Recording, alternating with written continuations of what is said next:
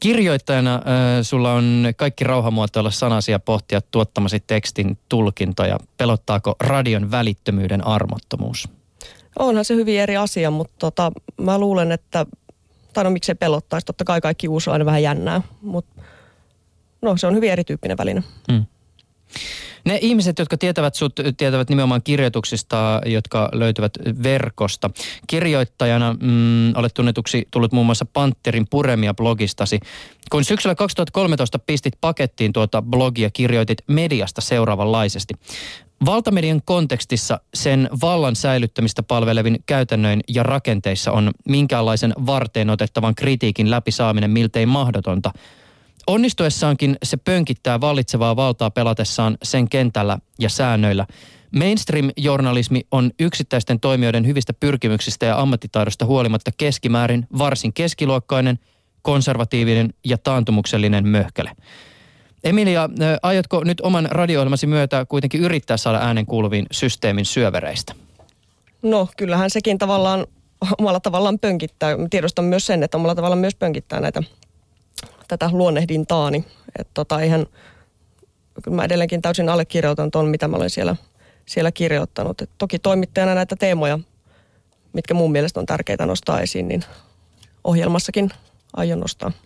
No hei siis avaa hieman käytännössä tätä logiikkaa. Siis millä tavoin käytännössä, vaikka sitten tekijällä olisi hyviä tavoitteita, niin pönkitetään vain sitten tämmöisiä jämähtäneitä arvoja ja asioita. Miten se niin kuin käytännössä tapahtuu se mekanismi?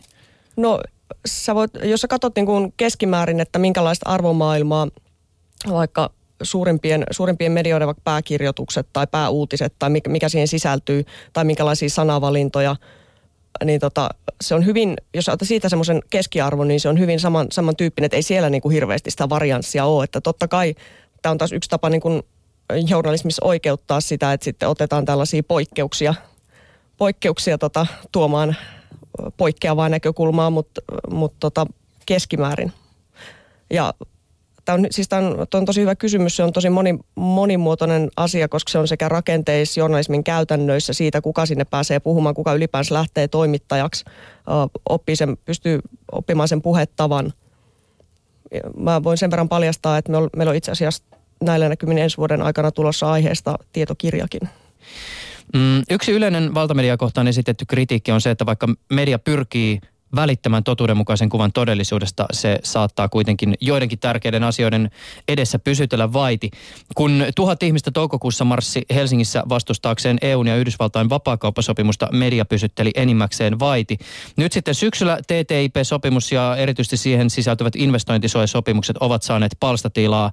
Sä oot, Emilia Kukkala, kirjoittanut aiheesta kansanuutiset verkkolehteen.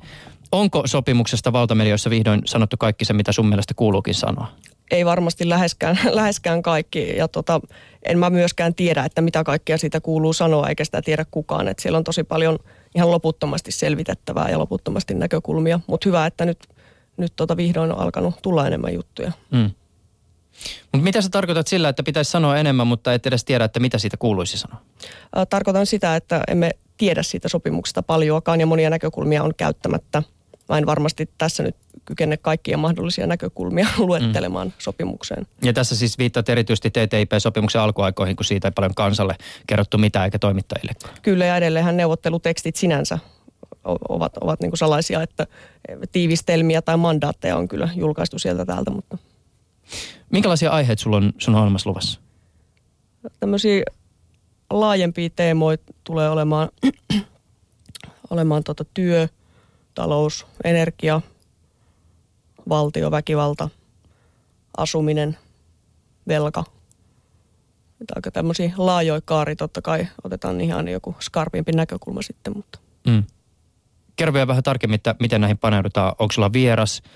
Joo, yksi tai kaksi vierasta, vierasta tota joka kerta, että jollain tapaa asian tuntijoita voi tarko- voin tarkoittaa tällä siis joko, joko niin kuin tämmöistä professionaalista niin kuin virallista asiantuntijastatusta, mutta ei välttämättä ehkä niitä tyyppejä, jotka tuolla on aina muutenkin äänessä.